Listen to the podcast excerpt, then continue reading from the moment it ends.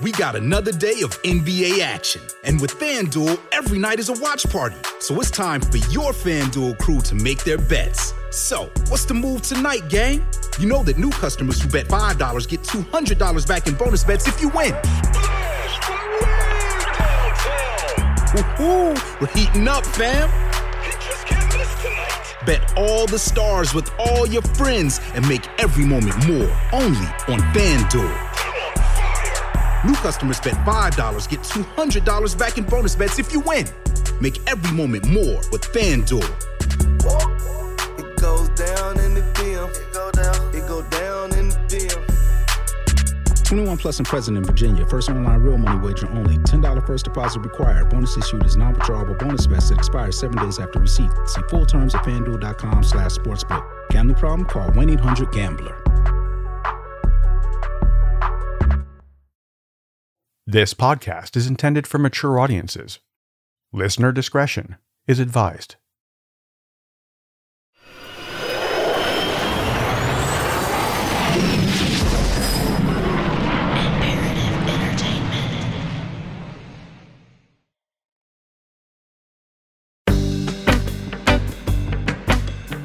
Nothing is more delicious on a hot summer's day than a cool, refreshing ice cream.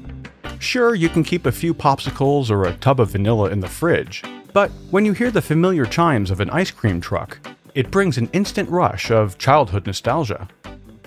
While ice cream trucks usually conjure wholesome memories of days gone by, many are not aware of the trade's nefarious underbelly. For most, the jingle is a sign of the deliciousness to come, but to others, the song might mean it's time to get inside and lock the doors, maybe even grab a weapon. In the 1980s, gang activity on the streets of the Scottish city of Glasgow was fierce. Rival gangs fought each other for control of neighborhoods, where they ruled the streets selling drugs and stolen goods, but not in the way you might envision. You're probably thinking about shady deals going down in back alleys. Okay, those deals were probably happening too, but many illegal exchanges were going on in broad daylight, out of the back of the ever popular ice cream truck. Ice cream trucks had been a common sight on the streets of Glasgow for years. They often sold much more than ice cream, including household staples and basic food. As poverty in the city grew in the 1970s and the 80s, the projects became rougher and more dangerous. There were few stores in those areas, so these ice cream trucks filled the void. Don't worry though, ice cream and sweet treats were still a staple. But a few unsavory entrepreneurs realized that ice cream trucks were great for selling more than just ice cream. They in fact provided the perfect innocuous cover to offload their illicit wares. These trucks were able to roam the streets in broad daylight. Thanks to the happy little jingle, people always knew where they were. And, as a business, money exchanging hands didn't look terribly out of place. So gangs took their business mobile and started to stake out their routes, or rather, territories. These territories needed to be defended, and violence quickly escalated. Intimidation of rival ice cream trucks, either other gangs or honest operators, became the order of the day. It might sound comical to hear about two ice cream truck operators duking it out on the streets, but when that violence happened daily, and often involved rocks, knives, shotguns, and occasionally arson, the humor quickly disappears. It was believed that one of the most prominent ice cream truck gangs was led by a man named Thomas T.C. Campbell. He had grown up in the projects, the son of a criminal, and accustomed to a life of crime. He claimed he was stabbed when he was 15 years old, and that was only the first time. He spent time in jail in the early 1980s, and when released in 1983, decided to give the lucrative ice cream business a try. Apparently, he was making up to 350 pounds a week selling sweet treats and some illegal stuff out of his truck window. His enterprise soon turned into a gang that threatened other ice cream vendors, scaring them off the streets. 18 year old Andrew Doyle, nicknamed Fat Boy, drove a truck for the Marchetti brothers, who had been operating ice cream trucks for 20 years in Glasgow. Doyle was known to be hardworking and law abiding and was unwilling to sell drugs. He would only drive his boss's ice cream truck without the extra business, but he also didn't want to give up his boss's territory. Someone decided it was time for some intimidation tactics, and one February night in 1984, a shotgun was fired at Doyle through his windshield. Luckily, he wasn't hurt. But if Doyle was hoping his assailant would move on to intimidating someone else, he was sorely mistaken.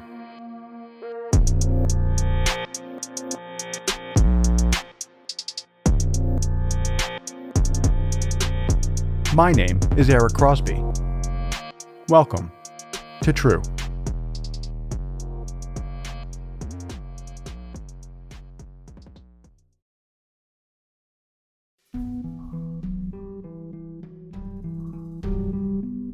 Andrew Doyle lived with his parents and siblings in a three bedroom top floor apartment in Glasgow. At around 2 a.m. on April 16, 1984, a group of men climbed the stairs to the family's apartment. They doused the landing outside the apartment with gasoline and set it alight. The consequences were devastating.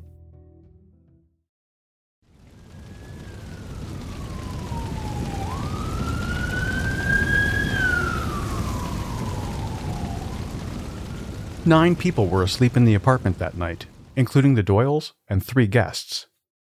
Six of the residents died, including Andrew, his father, two brothers, sister, and 18 month old nephew. Only three of the occupants escaped. This horrific crime was one of the worst in Scottish history and shocked the country. The public was outraged by the violence against innocent and hardworking people by the territorial gangs and they demanded action. Glasgow police went to work hunting down the men responsible for what became known as the ice cream murders. Until now, authorities had been relatively lax toward the ice cream gangs. They were mocked by residents who called them the Special Chimes Unit, a play on special crimes. After an intense five week investigation, with 1,500 people interviewed and 4,000 statements taken, they finally found a lead. Another ice cream truck criminal named William Love, who was in jail at the time, told investigators that three weeks before the murders, he had overheard T.C. Campbell and another criminal, Joe Steele, in a bar plotting to scare Andrew Doyle.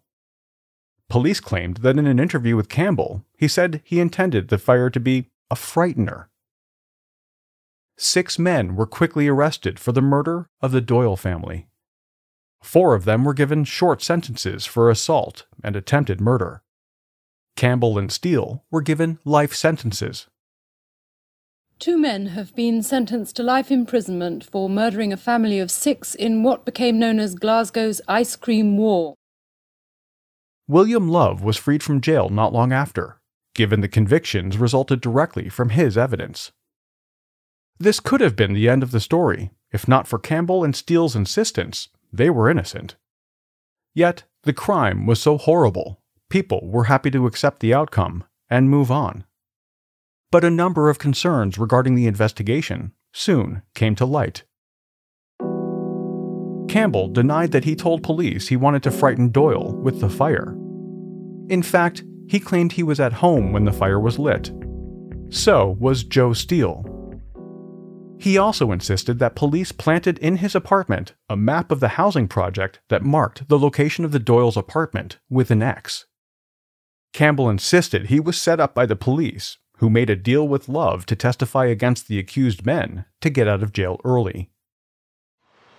I'm bitter that six people are dead, and the long tails who committed the act are still scurrying in the gutters of your streets of shame. While Campbell and Steele were in prison, ownership of the ice cream truck crime world began to shift. Another crime boss, Thomas the licensee McGraw, swooped in and took over their territory. Rumors began to circulate that the licensee had framed Campbell and Steele to move in on their lucrative territory as he became one of the most feared criminals in Glasgow. For the next 20 years, T.C. Campbell and Joe Steele campaigned long and hard against their convictions. They appealed to the courts every chance they could. Campbell went on a series of high profile hunger strikes, while Steele escaped prison an incredible three times. Rather than going into hiding, however, he protested his conviction with publicity stunts. The most famous was when he superglued his body to the gates of Buckingham Palace.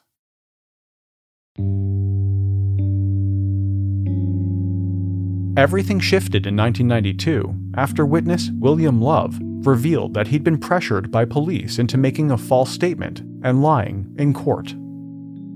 Based on this new development, the convicted criminals were released on bail, but they would not enjoy the sweet taste of freedom for long. The convictions were ultimately upheld, and the men were returned to prison. The public was again furious about the case but now they were siding with the convicted and the apparent miscarriage of justice. In 2001, the appeals court reviewed the case again, and things finally turned around for the men. In 2004, both men were released from jail. Good evening. 16 years behind bars for a murder they didn't commit. Thomas Campbell and Joseph Steele are free men tonight after their convictions for the murder of six members of the Doyle family were quashed.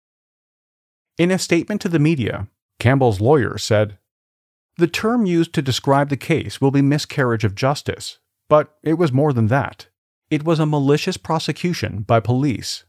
At the heart of this case was allegations of police corruption, officers of the law who conspired for nearly 20 years to keep these men behind bars.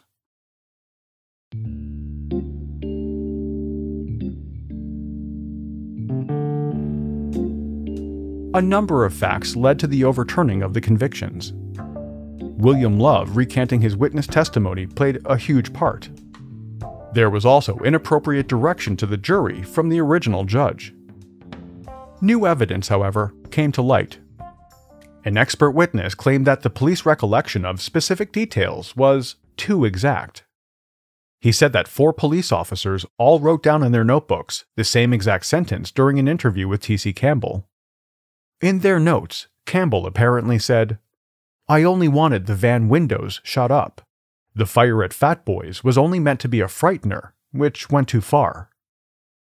The expert said that it's very unlikely that four police officers would write down the exact same words, and that it further supported the hypothesis that police were pushing for Campbell and Steele's conviction.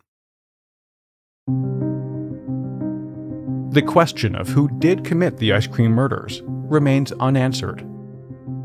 T.C. Campbell passed away in 2019, and two lead detectives in the case have also died. Joe Steele insisted he was never involved in the ice cream crimes and was innocent of the Doyle murders. However, he claims he knows who did them, although he'll be taking that information with him to the grave. As for the once ubiquitous ice cream trucks on the streets of Glasgow, well, their numbers are declining across the UK. Not due to a crackdown on crime, but thanks to an increase in ice cream parlors, kids playing outside less, and healthier eating.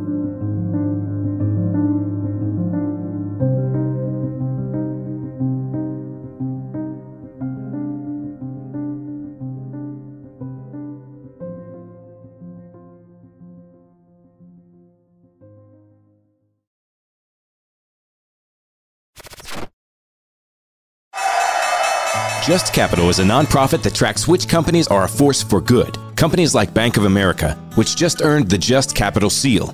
Bank of America is ranked number one for ongoing commitment to their workers with initiatives like Sharing Success, which awarded 97% of their teammates additional compensation, nearly all in stock. This is the program's seventh consecutive year, awarding more than $4.8 billion in total. Visit justcapital.com to learn how a just business is a better business. Furnished by Just Capital. What companies would you want to work for? Just Capital is a nonprofit that tracks which companies are a force for good. Companies like Bank of America, which just earned the prestigious Just Capital 2024 seal. Bank of America is ranked number one in the banking industry and number one for their ongoing commitment to workers, offering best in class benefits, including a minimum wage of $25 an hour by 2025. Visit justcapital.com to learn how a just business is a better business. Furnished by Just Capital.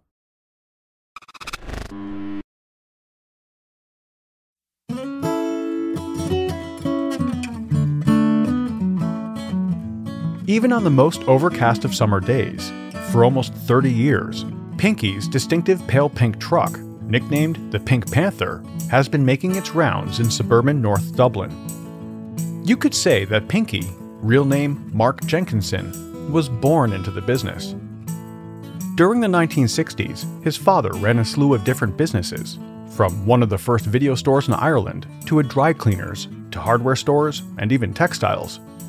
Ultimately, however, the ice cream truck business was the one that stuck, and Pinky inherited not only his father's business, but his love for ice cream.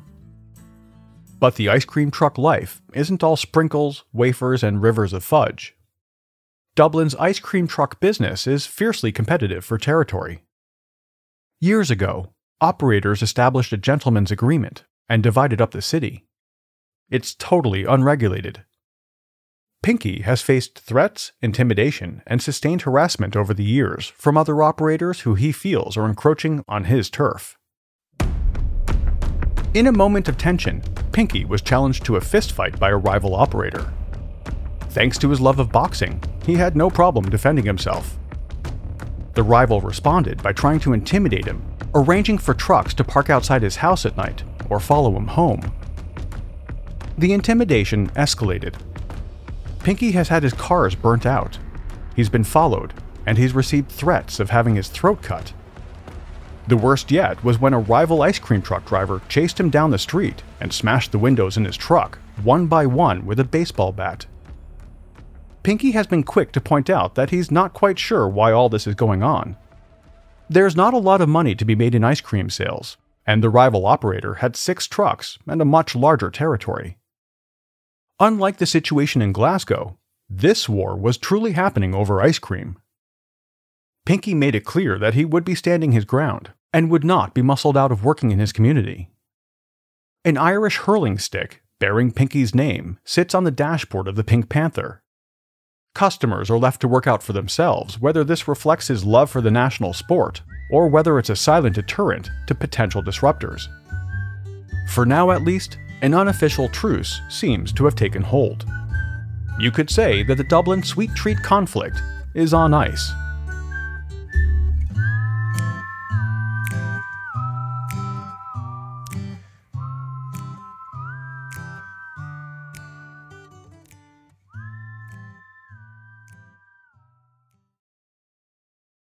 Ice cream, still the top favorite. Try some and thrill to the ice cream taste. Yep, it's real good.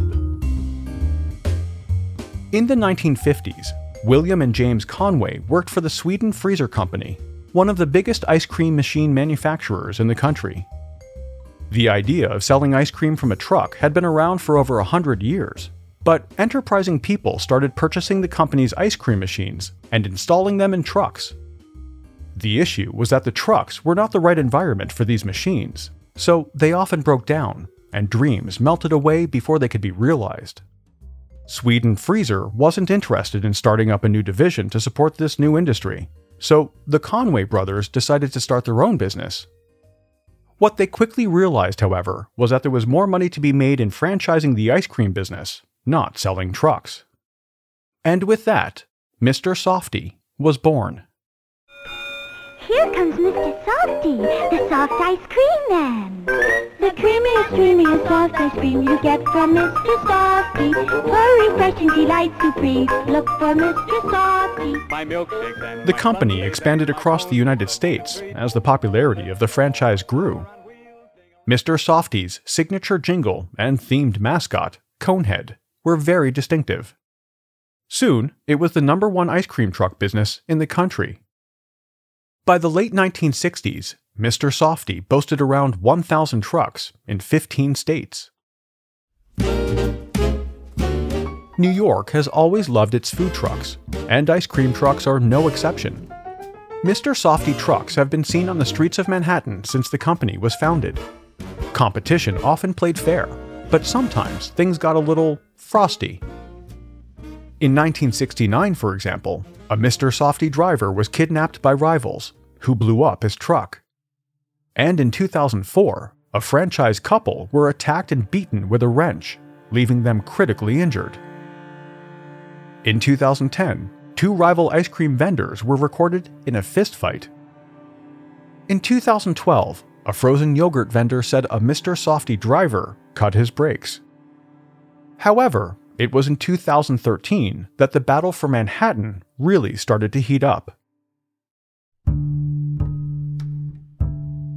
One Mr. Softee franchise owner, Dimitrios Tsirkos, became increasingly disgruntled over the fees he had to pay to Mr. Softee. He felt that his profits were suffering and decided to fight back. He took his trucks and created his own company, unimaginatively called Master Softee. Tsirkos owned 12 trucks at the time, which focused on Midtown Manhattan. He didn't put in much effort to differentiate his new company. He made a couple of tweaks to the logo, but generally used Mr. Softee's color scheme and typography. He didn't even bother changing up Mr. Softee's jingle. The Conway brothers did not stand for it. They took Tsirkos to court for trademark infringement and easily won. Master Softee quickly disappeared from the streets of New York. Mr. Softee 1, Master Softee 0.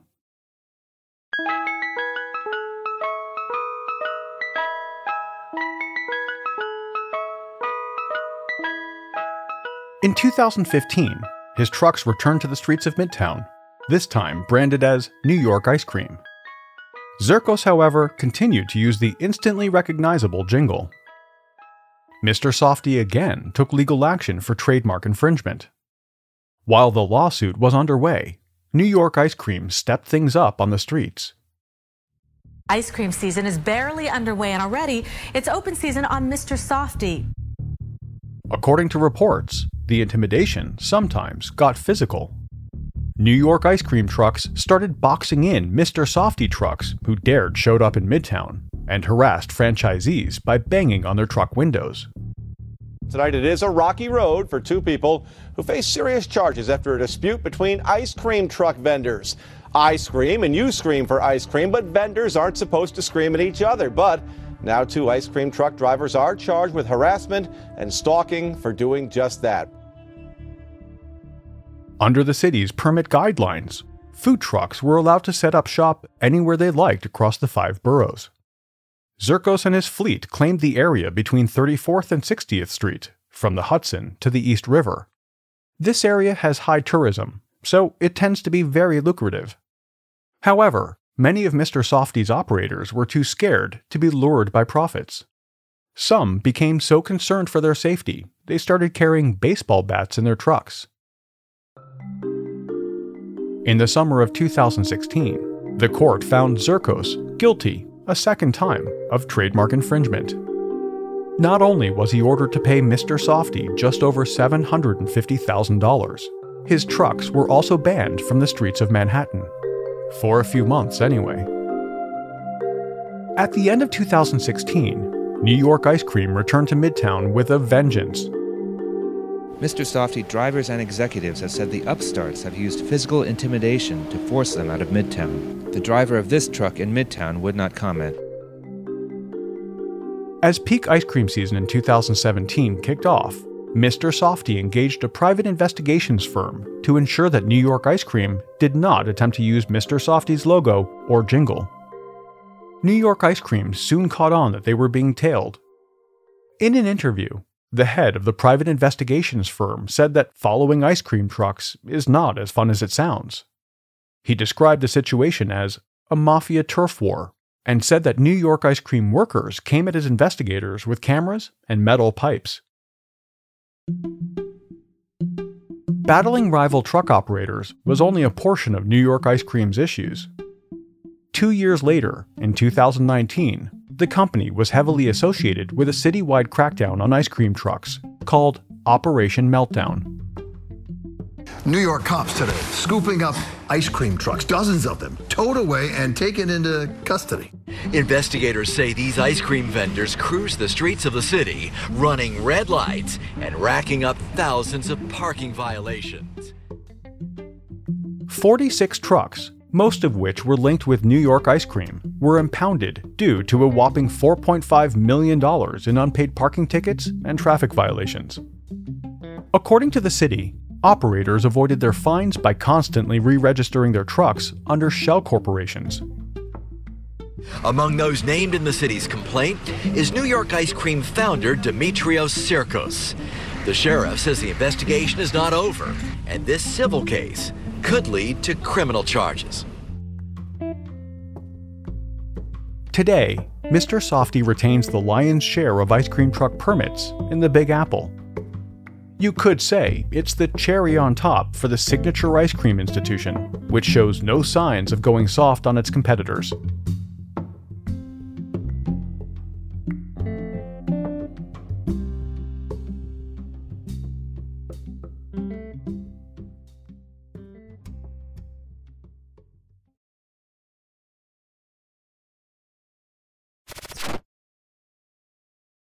Hi there. Sorry for the interruption, but are you enjoying this show on Google Podcasts? You should know that the Google Podcasts app is going away this spring. That's right, going away, gone as in no longer available. You can still enjoy this show elsewhere though. Try out Spotify or Amazon Music, or maybe TuneIn is more your style. Whatever app you switch to, be sure to follow so you never miss the next episode. And thanks for listening, wherever you listen.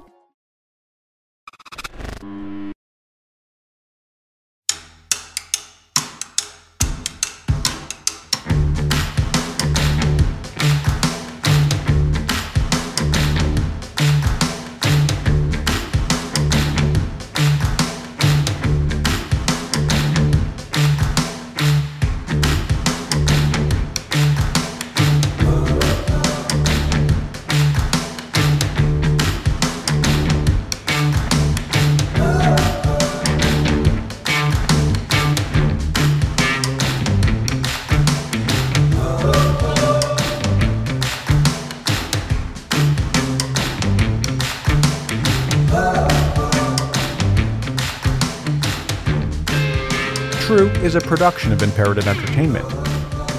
This episode of True was researched and written by Gemma Harris.